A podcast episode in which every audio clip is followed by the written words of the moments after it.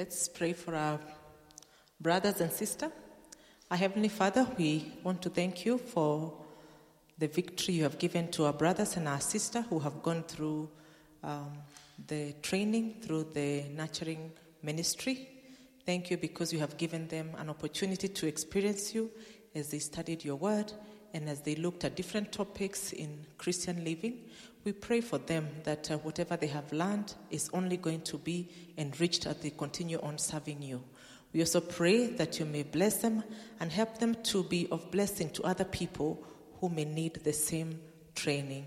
We pray for our other Christian Union members that may need to go through this program, that you may encourage them and help them to join so that we can all learn to enrich ourselves to be better Christians for the glory of your name. In Jesus' name we pray. Amen.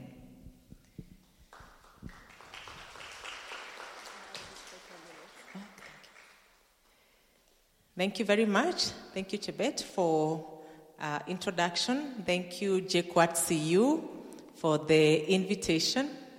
I don't take it for granted that um, I have been asked to come and share in JKUAT CU Sunday service. Uh, as she has said, I'm Esther Nyagah, and I love the Lord as my personal savior. And I work at Africa International University. Um, Africa International University is a private Christian university. It's based in Karen, actually a walking distance from the hub Karen. So we get to um, enjoy the blessings of the Lord that side of Kenya. And I welcome you to AIU, especially I hear there are some people who are graduating.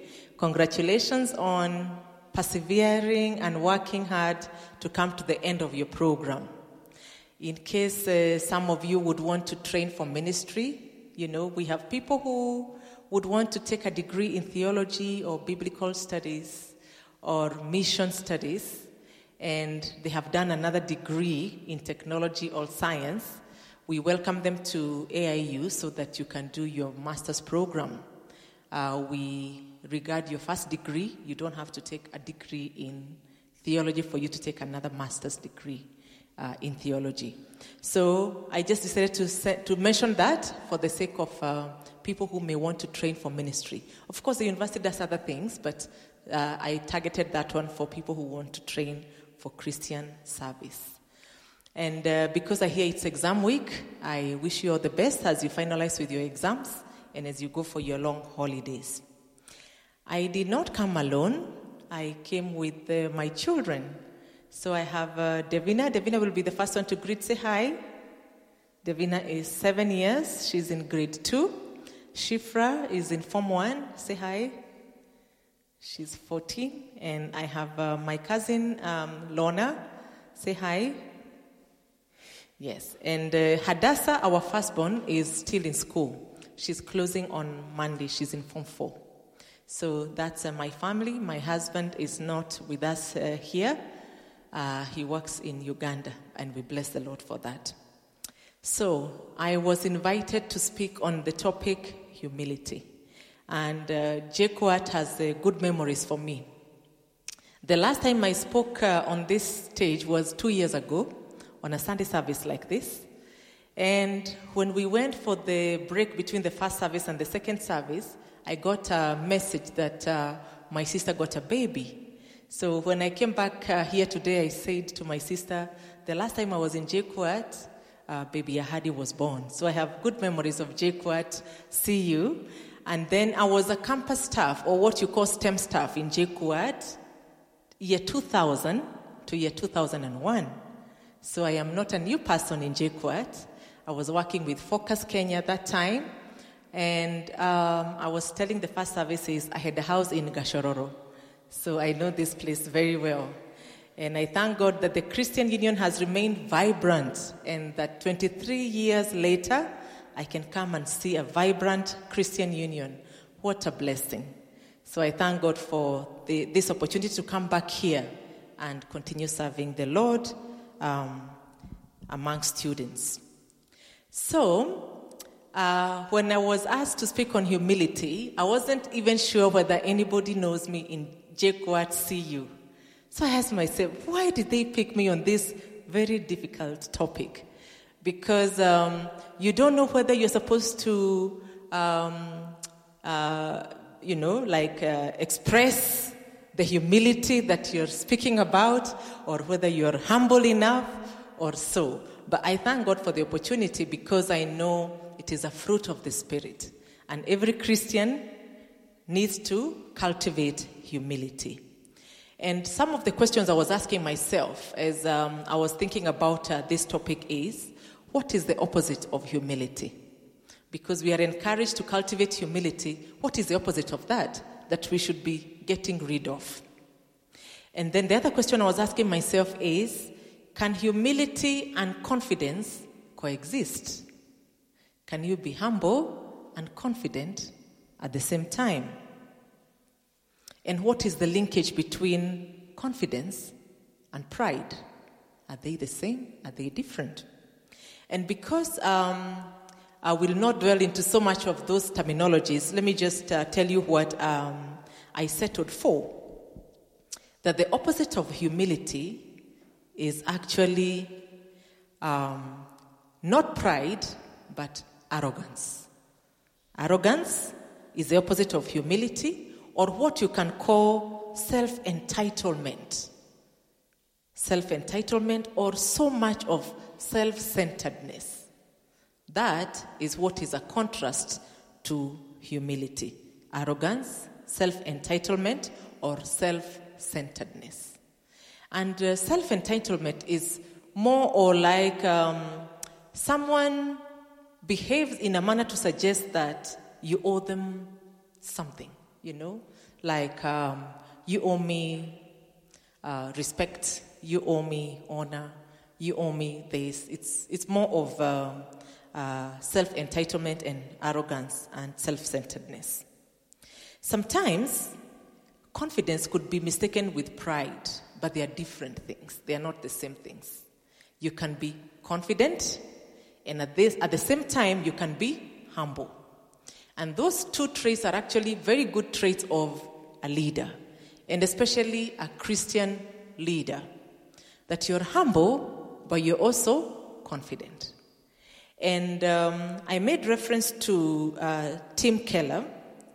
And uh, if you know Tim Keller, he's a respected Bible expositor and a theologian. He passed on in May this year. And uh, the kingdom um, uh, lost a very great person. But one of the things he said about um, humility and confidence is that um, you can be humble, but at the same time, be bold. Okay? And he said, You are humbled because you feel like a sinner. And we know we are on this world, we are being perfected. We are yet to be perfected. You are humble because you're a sinner under God's grace.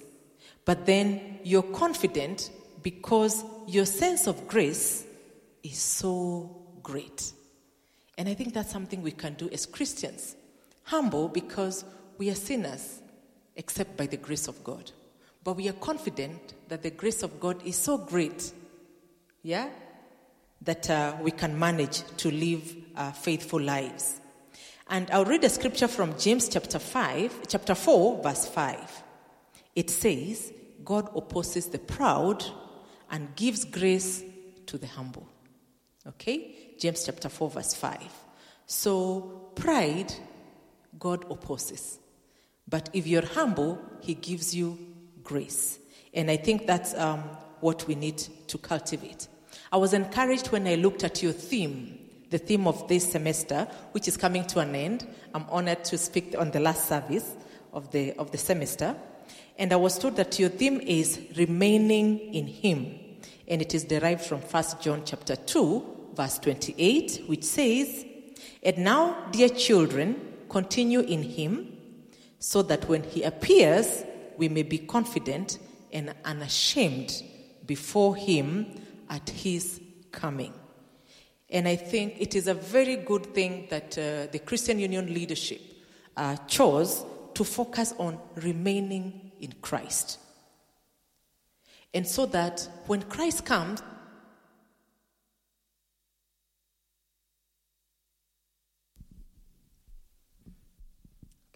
think. Um,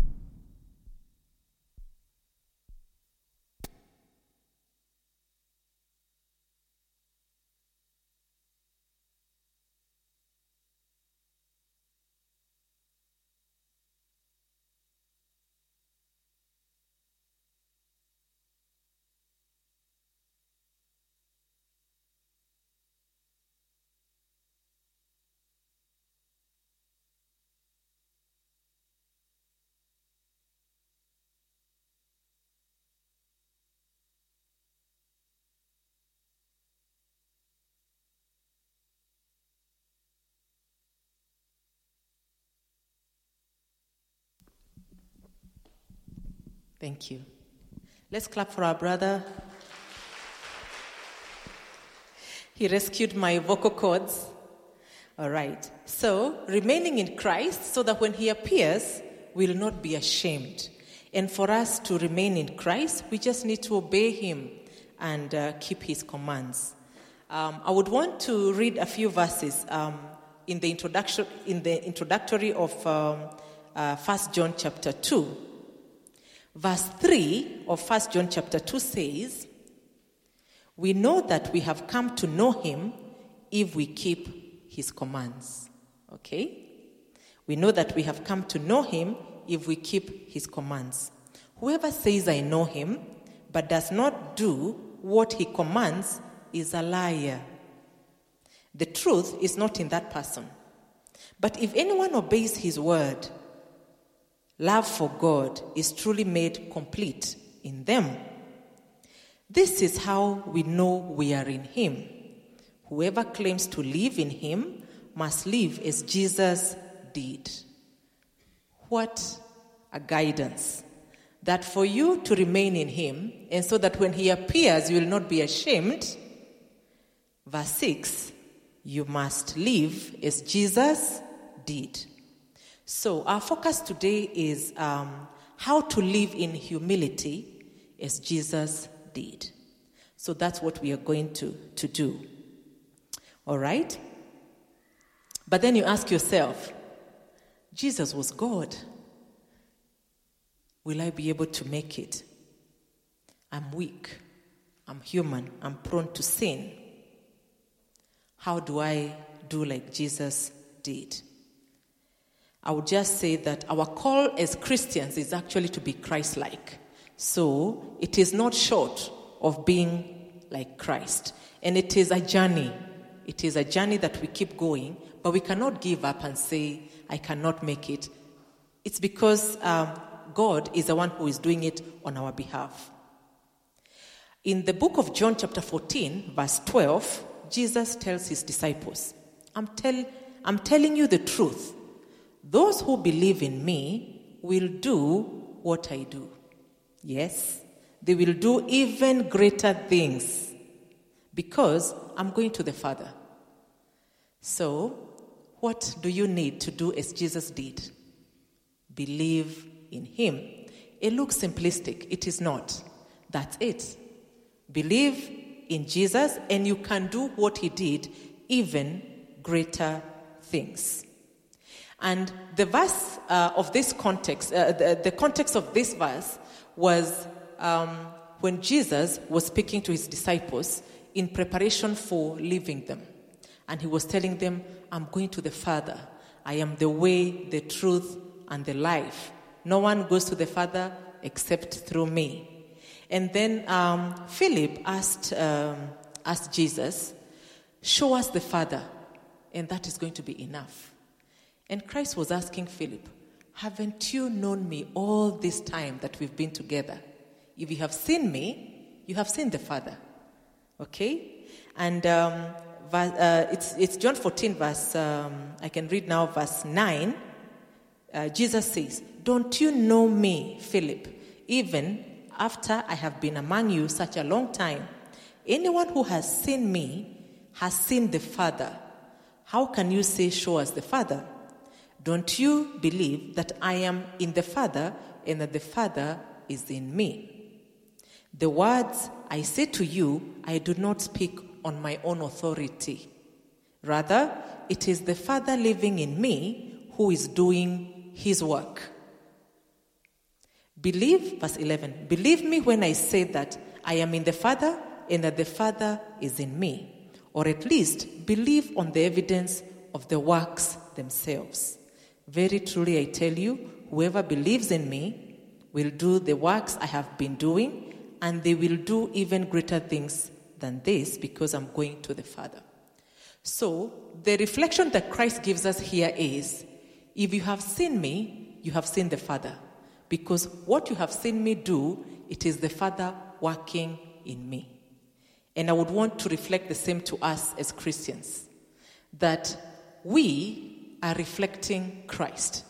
Whatever we are seen doing should be a reflection of what Christ and the Holy Spirit is doing in us. So that um, when we yield the fruit of humility, it is actually the Holy Spirit bearing that fruit because He dwells in us. It is not our own authority. It is not because we are able or we are perfect or we are so good or we are so capable of being humble. No, it is because it is the Spirit who indwells us that is bearing the fruit of humility. So if you look at Galatians chapter 5, verse 22 verse 20, uh, and verse 23, we read about the fruit of the Holy Spirit. But the, I'll read in the King James, uh, no, in the Good News, Good News version. But the Spirit produces love. Who produces? The Spirit. But the Spirit produces love, joy, peace, patience, kindness, goodness, faithfulness, humility, and self control. There is no law against such things as this the fruit of the Holy Spirit. The Spirit produces these attributes in a Christian's life. The NIV version replaces humility with gentleness. And these attributes, the nine attributes of a Christian life, are inspired by, by the Holy Spirit, but they are manifested in the life of a Christian because the Holy Spirit indwells us. And the usage, the usage of the word fruit is very important because it is an evidence of the transformation that is ongoing in a Christian. I don't think we are naturally humble people, are we? I don't think we are. But we are able to portray the fruit of the Holy Spirit, such as humility, because transformation is happening within us we are able to show love because the Spirit is producing that particular uh, fruit. Peace, we become peacemakers. Patience, kindness, goodness, faithfulness, and humility and self control. So, it is such a blessing to be used of the Lord to portray the work that is going on among us. And as we do that, we are actually speaking the gospel of Christ. Some people, you could say, uh, when they were in their old nature, they were totally different people. But when they got the new nature, you can be able to see the transformation that is happening in their lives. And what is the contrast of the fruit of the Spirit? It is the acts of sinful nature. In the same chapter, uh, uh, Galatians chapter 5, verse 13 to 21, the one we read is verse 22. So before those verses, we have a contrast uh, that describes the acts of the sinful nature. And uh, Paul here is trying to uh, warn believers on how to stay away from acts of the sinful nature and instead reflect uh, life by the Spirit. So let me read uh, Galatians chapter 5, verse 13. From verse 13. You, my brother, my brothers and sisters, were called to be free. But do not use your freedom to indulge the flesh. Rather, serve one another humbly in love. For the entire law is fulfilled in keeping this one commandment Love your neighbor as yourself. If you bite and devour each other, watch out or you will be destroyed by each other. Verse 16. So I say, walk by the Spirit, and you will not gratify the desires of the flesh. For the flesh desires what is contrary to the Spirit, and the Spirit what is contrary to the flesh. They are in conflict with each other, so that you are not to do what you want. But if you are led by the Spirit, you are not under the law.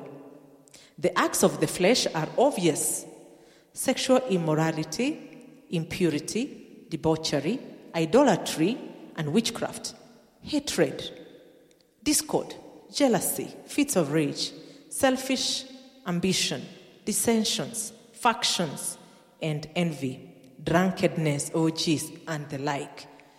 And he finishes by saying this I warn you, as I did before, that those who live like this will not inherit the kingdom of God. So here Paul is giving a contrast.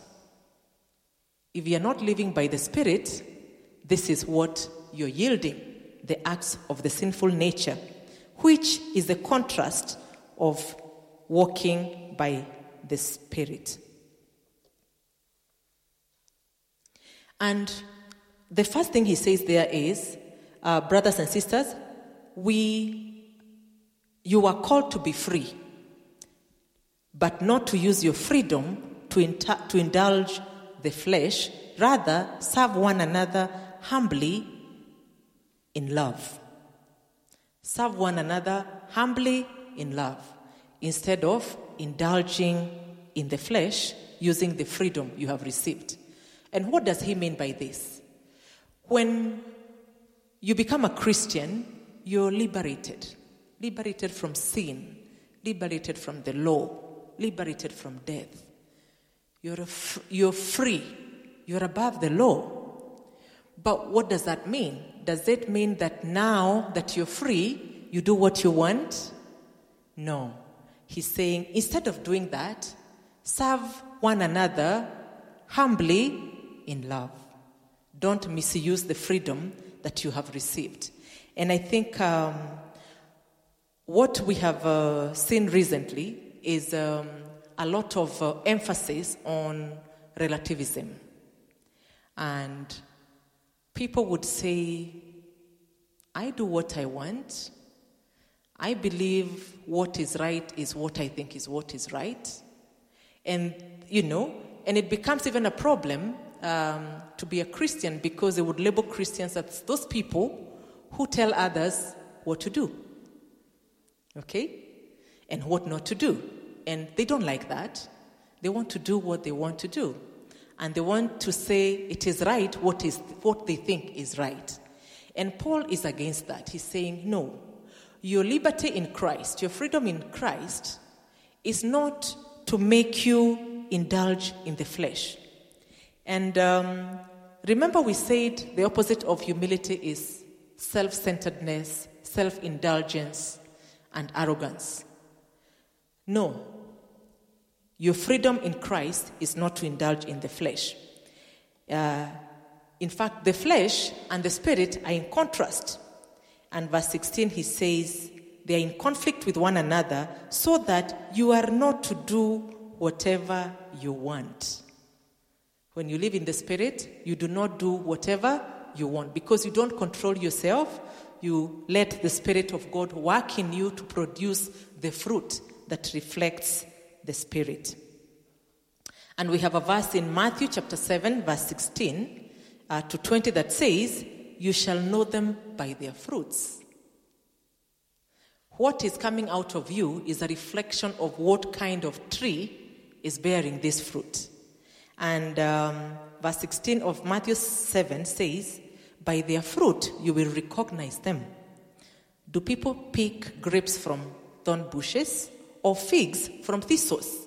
Likewise, every good tree bears good fruit, but a bad tree bears bad fruit. A good tree cannot bear bad fruit, and a bad tree cannot bear good fruit. Every tree that does not bear fruit, good fruit, is cut down and thrown into the fire. Thus, by their fruit, you will recognize them. And uh, we need to check ourselves once in a while and say, what is coming out of me? What fruit is reflecting from me? And uh, the book of Galatians calls the fruit of the Spirit the fruit, not fruits. Yeah? All these nine attributes are called the fruit. It is something that um, is holistic, it comes in together. You're supposed to have all of them, but I know as Christians, we are growing in grace in each and every one of these. Sometimes we fall short of love, sometimes we fall short of joy and patience, especially myself. I'm growing in the grace of patience, you know? Kindness, goodness, faithfulness, humility. So when we fall short, how do we deal with it? How do we deal with it? And I would say you just need to tell yourself, I am growing in the grace of these attributes. Go back to the Lord and ask Him, remove what is hindering me from expressing in fullness this fruit so that we can be able to demonstrate Christ likeness in our lives. We read from 1 John uh, chapter 2, your theme, that whoever claims to live in him must live as Jesus did. It uses the word must. Must live as Jesus did. So we have a role model that we are trying to emulate, and by the grace of God, because the Bible says the grace is sufficient, we will do it. So, how did Christ model humility? What we are looking at today. One verse, uh, Matthew chapter 16, verse 24, the book of Matthew 16, 24. Then Jesus said to his disciples, Whoever wants to be my disciple or whoever wants to follow me must deny themselves and take up their cross and follow me. So, if you would want to be Christ's disciple, you deny yourself and take up your cross and follow him. So, self denial. Remember, we said the opposite of humility is self centeredness, yeah? Self entitlement.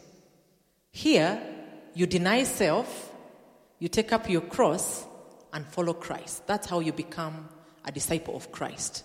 So, a self centeredness person or someone without humility to deny themselves cannot become a disciple of Christ. So, it becomes very important for us to cultivate uh, humility.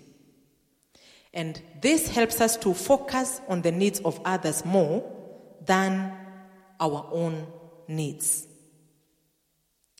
And we have um, a situation where um, we, we want to believe in self efficacy, my capacity, believe in yourself. I think we even have a lot of um, motivational speakers that talk about believing in yourself, isn't it?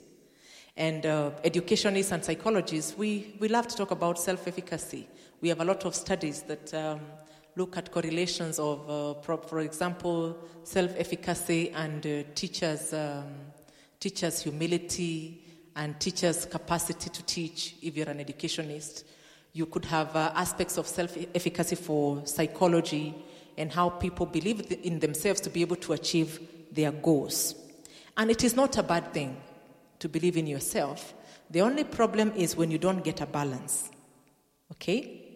When you don't get a balance, then you become so focused on what you can do and what you believe is right, then it becomes a problem because then your eyes or your own um, capacity become your standard.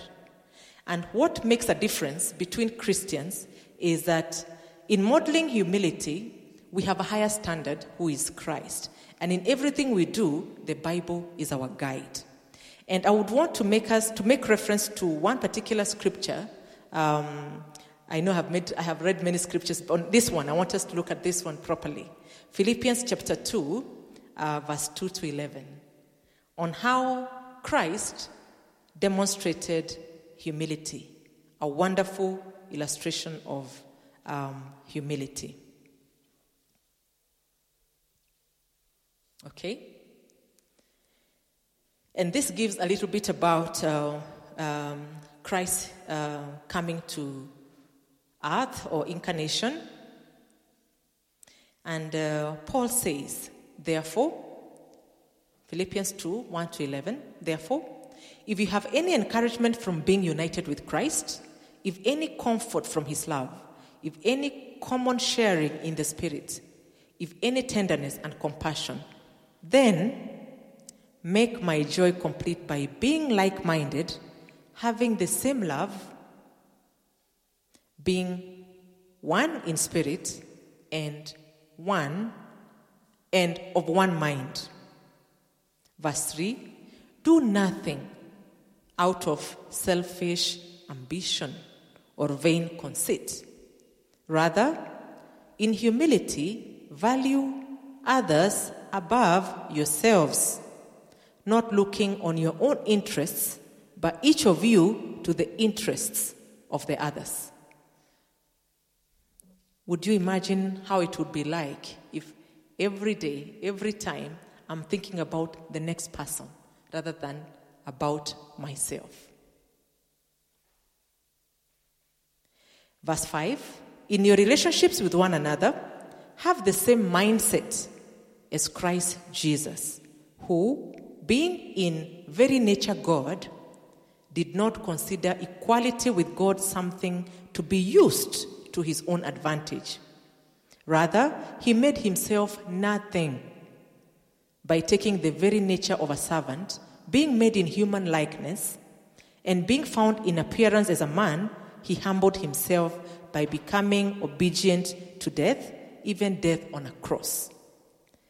Therefore, God exalted him to the highest place and gave him the name that is above every name, that at the name of Jesus, every knee should bow in heaven and on earth and under the earth, and every tongue acknowledge that Jesus Christ is Lord to the glory of God the Father.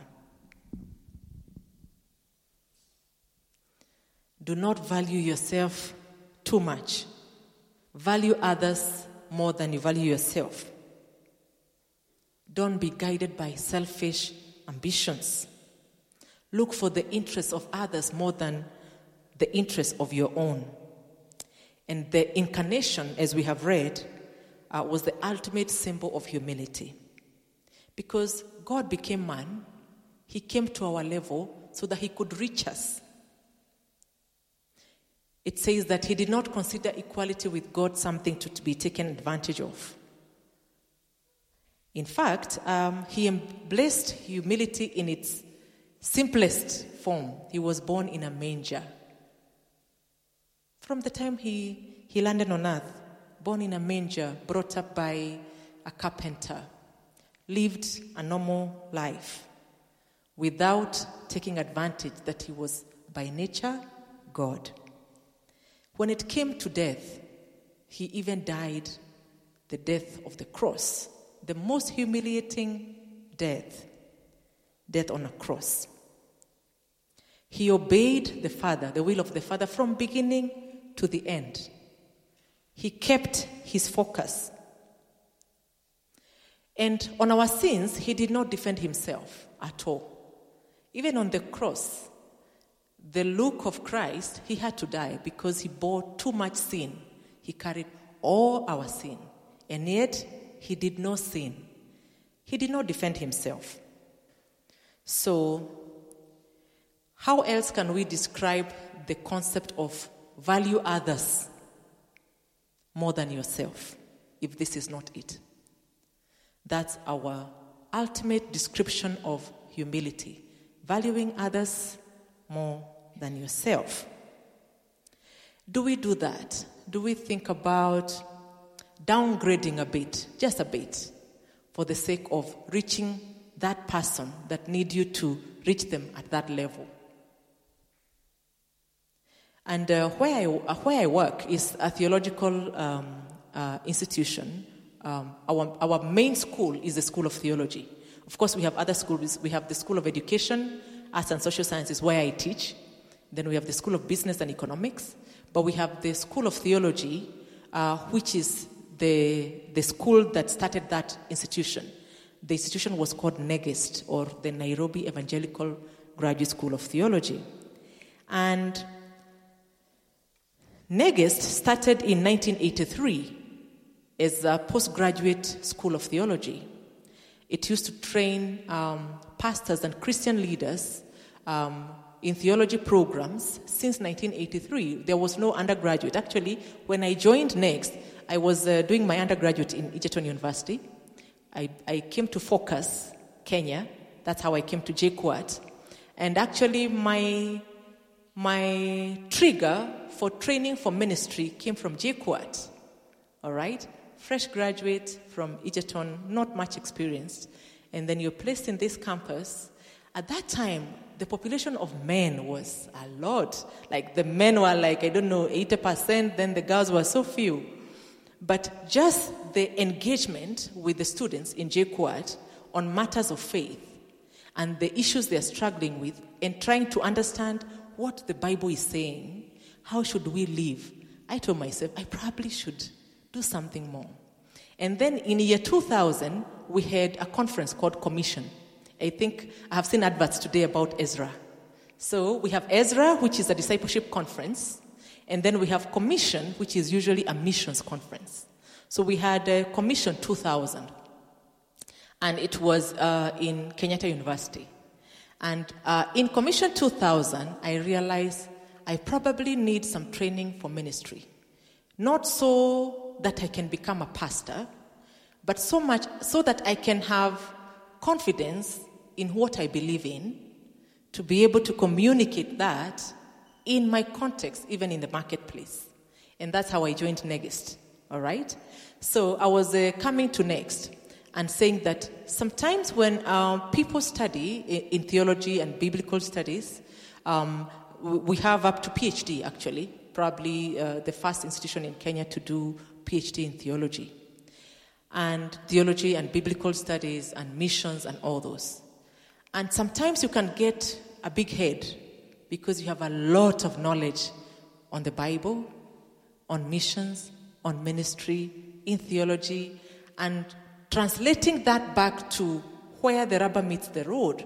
Because training for the ministry is not to keep your head bloated and big, it's so that you can be able to simplify the truth of God's word in its simplest form to the person who needs it. So that's a challenge we have where I come from. For JKUAT, I don't know how you need to deal with it.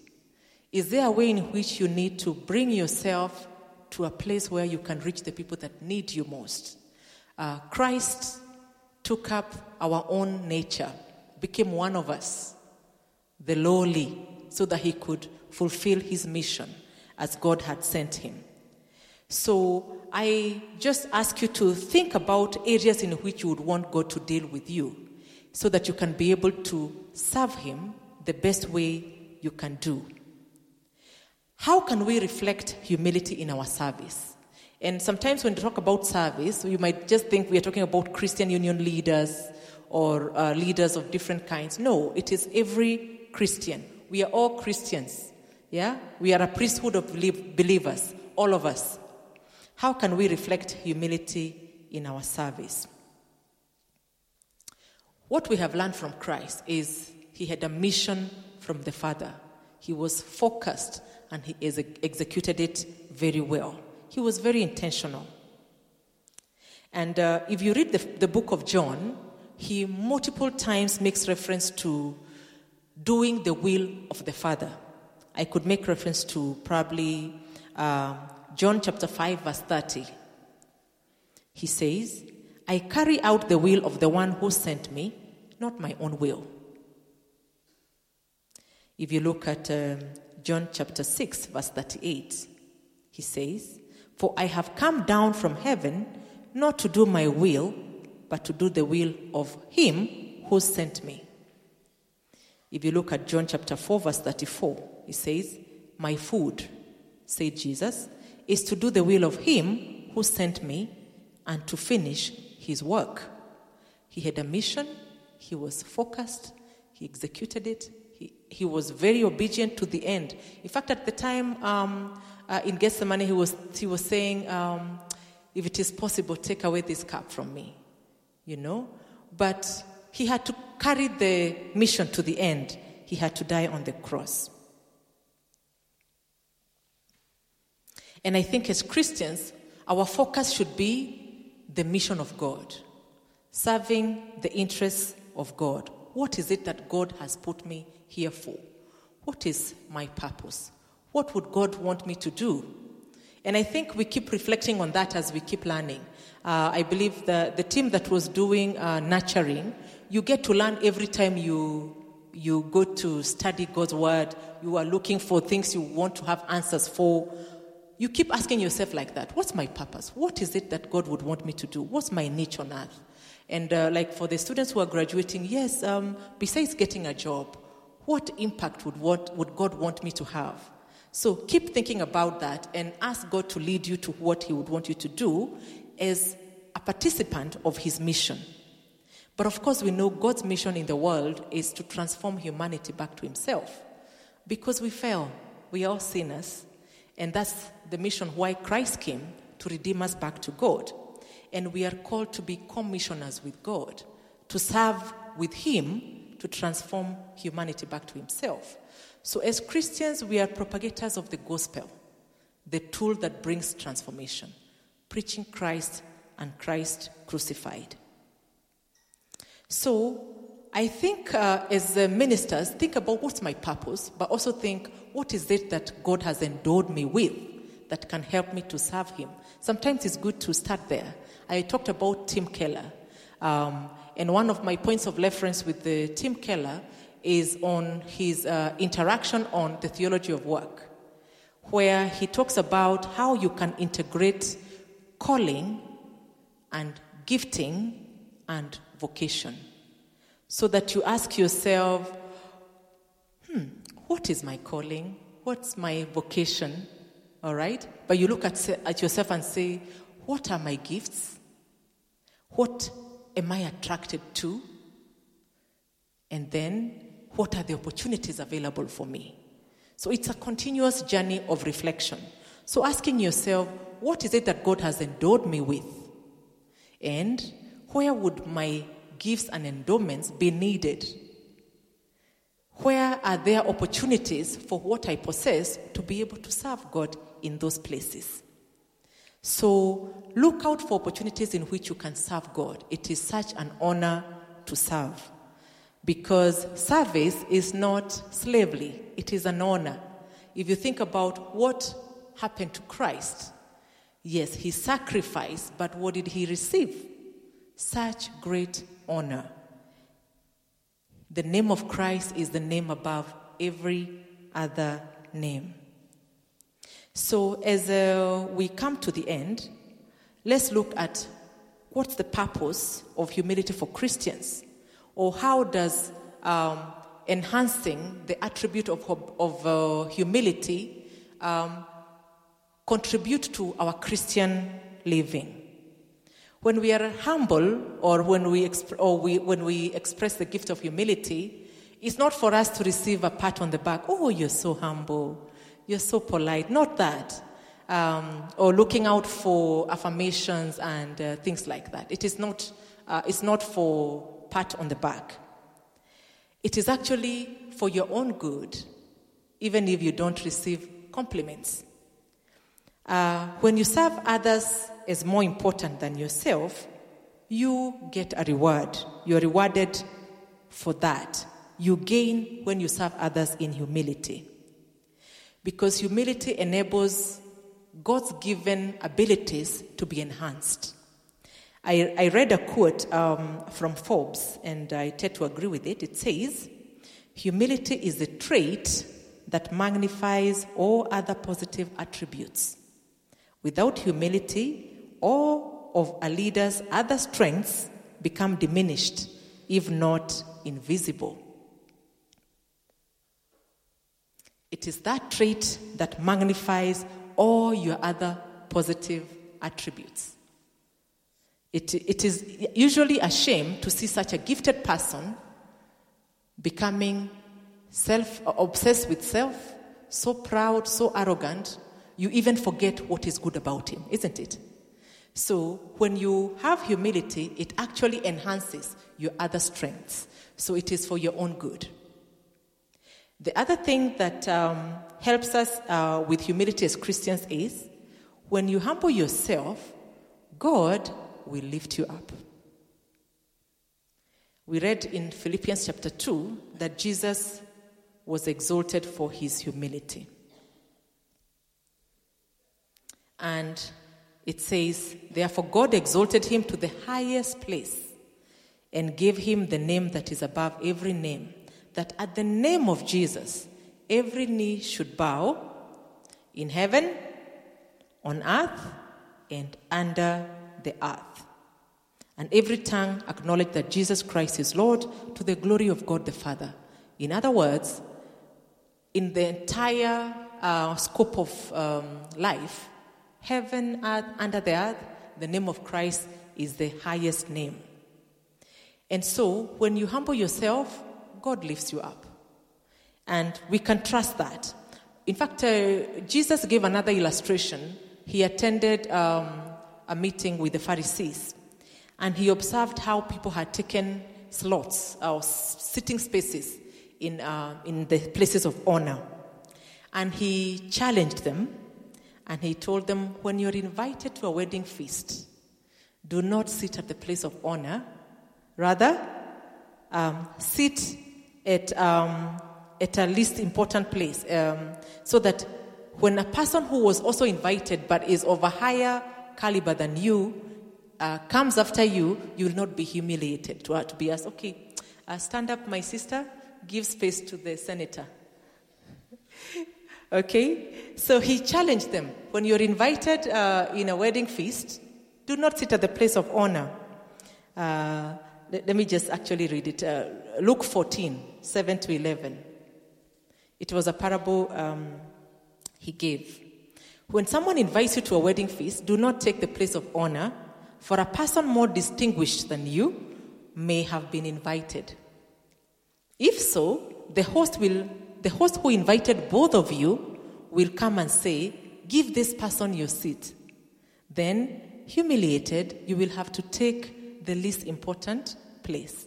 But when you're invited, take the lowest place so that when your host comes, he will say to you, Friend, move up to a better place.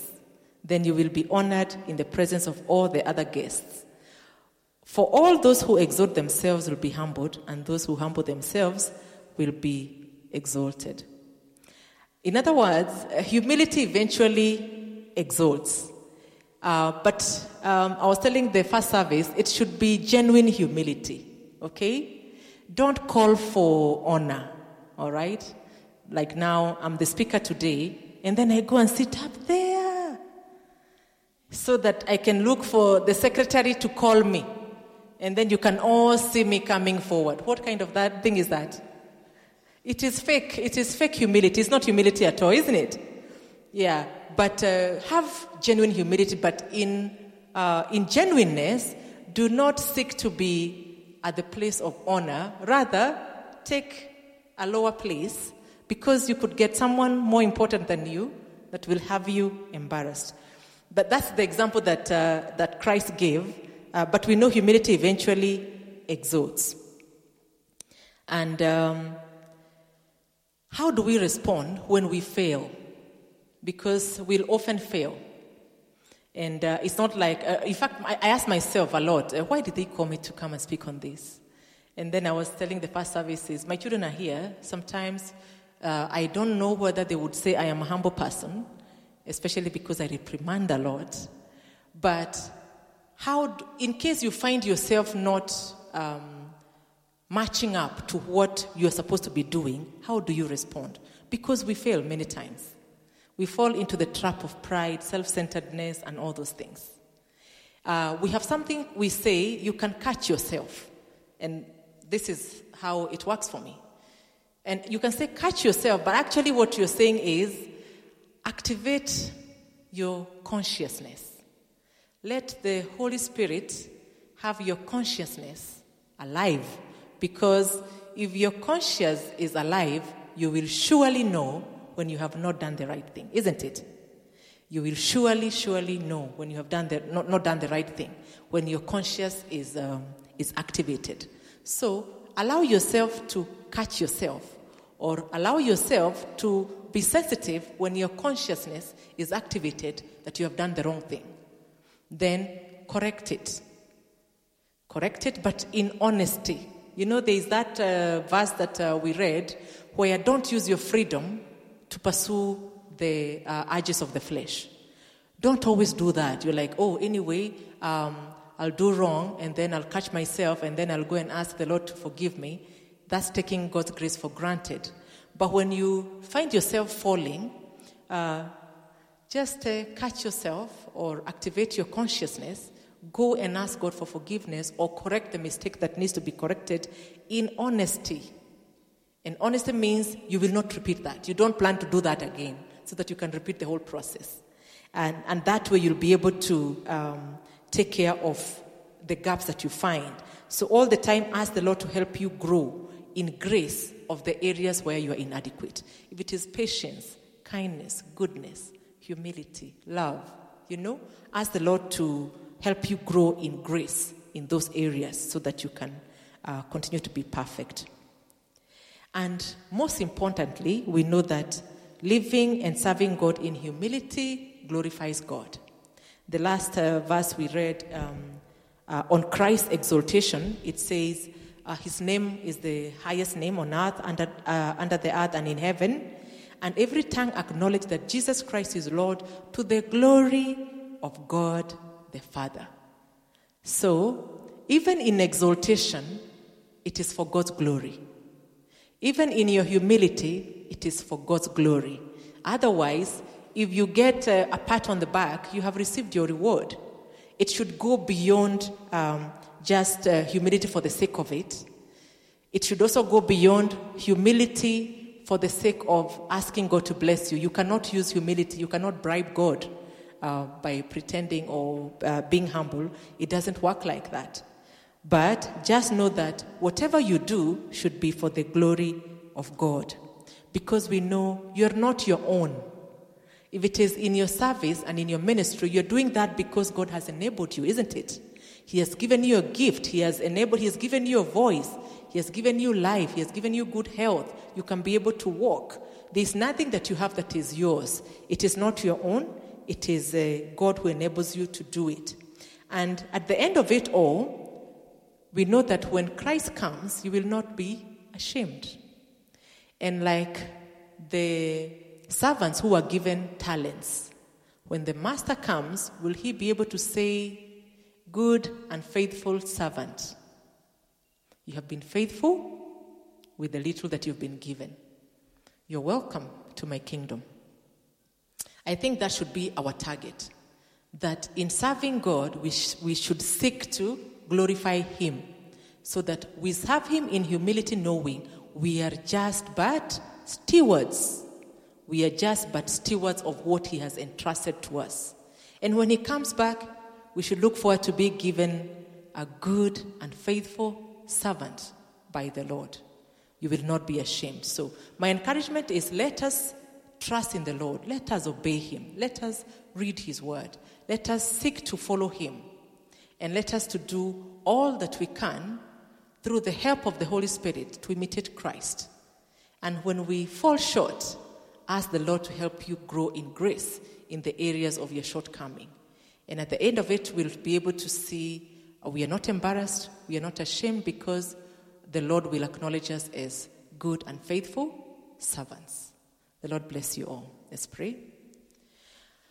Father, we thank you for the opportunity to receive your word, and we ask that God, you may help us to obey it and uh, act on it so that we don't just become hearers, but we also become doers for what you have entrusted on us, O Lord. We pray that, God, you may bring us as faithful stewards to do what you have entrusted us to do. Open doors for us to serve others. Open our eyes to be able to see where our giftings and our, and our endowments are needed so that we can serve others more than we think about ourselves. And we know that, God, in humility, you're going to exalt us and we know that God, you're going to be glorified in everything that we do. So we ask God for your grace, for your enablement. Keep us faithful. Help us, Lord, to be trustworthy, people who can be entrusted with the gifts and endowments you've given unto us for the glory and for the honor of your name. In Jesus' name we pray. Amen.